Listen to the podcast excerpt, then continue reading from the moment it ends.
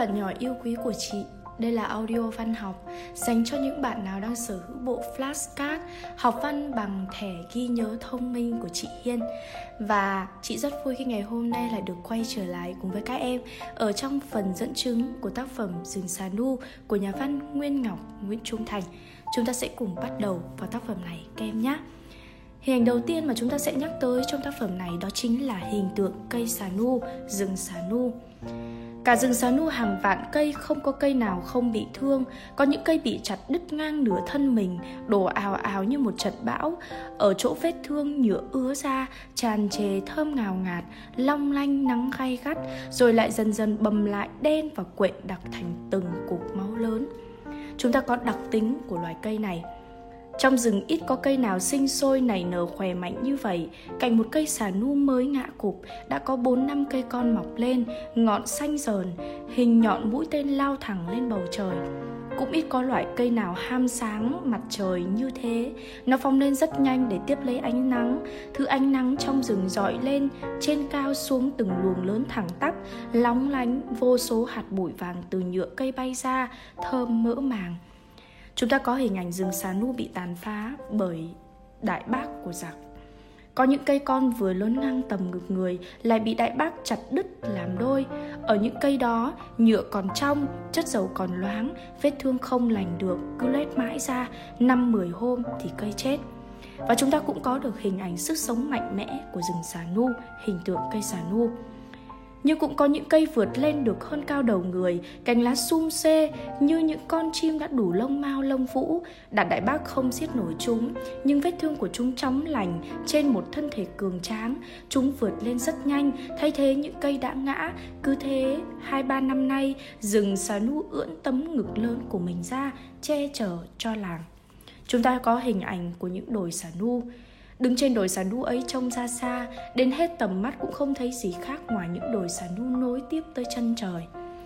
Xà nu là loài cây gắn bó mật thiết với cuộc sống của dân làng Soman Lửa xà nu chát dần dật trong bếp, Khói xà nu dùng để sông bàng cho tờ nú và mai học chữ. Tờ nú đọc thư anh quyết dưới ánh lửa xà nu, Cụ mết kể chuyện cho dân làng bên bếp lửa xà nu, Giặc đốt tay tờ nú bằng rẻ tầm nhựa xà nu Và các bạn thân mến đó là những hình ảnh mà chúng ta thấy rằng là cây xà nu gắn rất chặt với đời sống của người dân Soman. Ở trong tác phẩm này, chúng ta cũng cần nhớ tới hình tượng nhân vật Tờ Nú, người anh hùng của dân làng Soman. Nhân vật Tờ Nú khi còn nhỏ, nó là người sợ cha mình, cha mẹ nó chết sớm, làng Soman này nuôi nó. Nó cầm một hòn đá tự đập vào đầu, chảy máu ròng ròng khi không nhớ chữ. Đi đường núi thì đầu nó sáng lạ lùng, Không bao giờ nó đi đường mòn. Nó leo lên một cây cao nhìn quanh, Nhìn một lượt rồi xé rừng mà đi, Lọt qua tất cả các vòng vây. Qua sông, nó không thích lội chỗ nước êm, Mà cứ lửa chỗ thác mạnh mà bơi ngang, Vượt lên trên mặt nước, Cưỡi thác băng băng như một con cá kình. Tớ nú tuổi nhỏ nhưng lại lanh lợi và dũng cảm.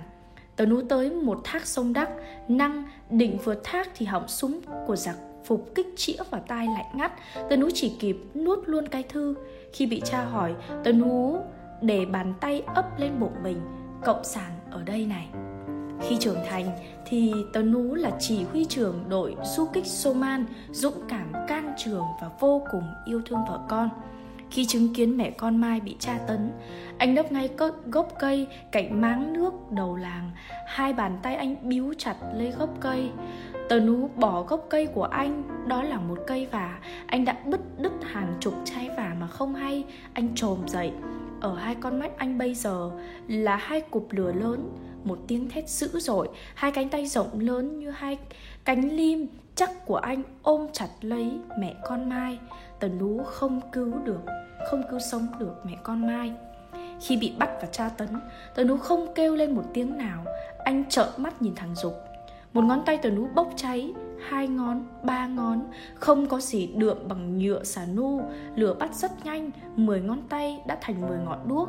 Tờ nú nhắm mắt lại Rồi mở mắt ra trừng trừng Tờ nú dũng cảm và can trường. Anh không cảm thấy lửa ở mười đầu ngón tay nữa. Anh nghe lửa cháy ở trong lồng ngực, Cháy ở bụng. Máu anh mặn chát ở đầu lưỡi. Răng anh đã cắn nát môi anh rồi. Anh không kêu, anh không kêu rên. Tần nú không thèm không thèm kêu van. Nhưng trời ơi, cháy cháy cả ruột đây rồi. Tần nú thét lên một tiếng, chỉ một tiếng thôi. Nhưng tiếng thét của anh bỗng vang rồi thành nhiều tiếng thét dữ dội hơn tiếng giết. Khi là một chiến sĩ giải phóng, thì tớ nú tình nguyện đi bộ đội xung phong giết giặc trả thù cho gia đình, cho quê hương. Cái mà anh nhớ nhất ở làng, nỗi nhớ dây dứt lòng anh suốt 3 năm nay chính là tiếng chày chuyên cần, rộn rã của những người đàn bà và những cô gái sở trá. Từ ngày nọt lòng anh đã nghe thấy tiếng chày ấy rồi. Về phép một đêm, sáng hôm sau đã lên đường về đơn vị đó là về nhân vật tờ nú, những dẫn chứng liên quan tới nhân vật này. Chúng ta có nhân vật tiếp theo, đó là nhân vật cụ mết, một vị già làng kiên trì tiềm tàng sức sống mạnh thể chất và uy lực tinh thần. Về ngoại hình của cụ mết, chúng ta có bàn tay nặng trịch như một cái kìm sắt. Ông cụ vẫn quắc thước như xưa, dâu bây giờ đã dài tới ngực và vẫn đen bóng. Mắt vẫn sáng và xích ngược, vết sẹo ở má bên phải vẫn láng bóng. Ông ở trần, ngực căng như một cây xả nu lớn vẻ đẹp tâm hồn và phẩm chất của cụ mết. Ông không bao giờ khen tốt, giỏi, những khi vừa ý nhất ông chỉ nói được. Ông nói như ra lệnh, 60 tuổi rồi mà tiếng nói vẫn ồ ồ dội vang trong lồng ngực. Cán bộ là đảng, đảng còn thì núi nước này còn. Đây là điều mà mà cụ mết luôn luôn dặn những người dân làng Sô Man của mình.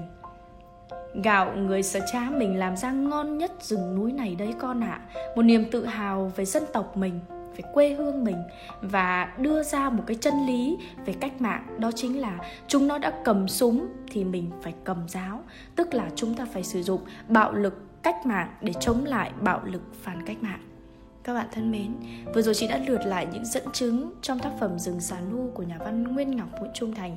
Hãy nhớ rằng đây chỉ là audio dẫn chứng thôi và sẽ hy vọng có thể bổ trợ cho các em trong quá trình học văn. Cảm ơn các bạn vì đã lắng nghe phần audio dẫn chứng này và chị là Minh Hiên rất vui khi được đồng hành cùng với các em ở trên chặng đường chinh phục văn học. Xin chào và hẹn gặp lại các bạn.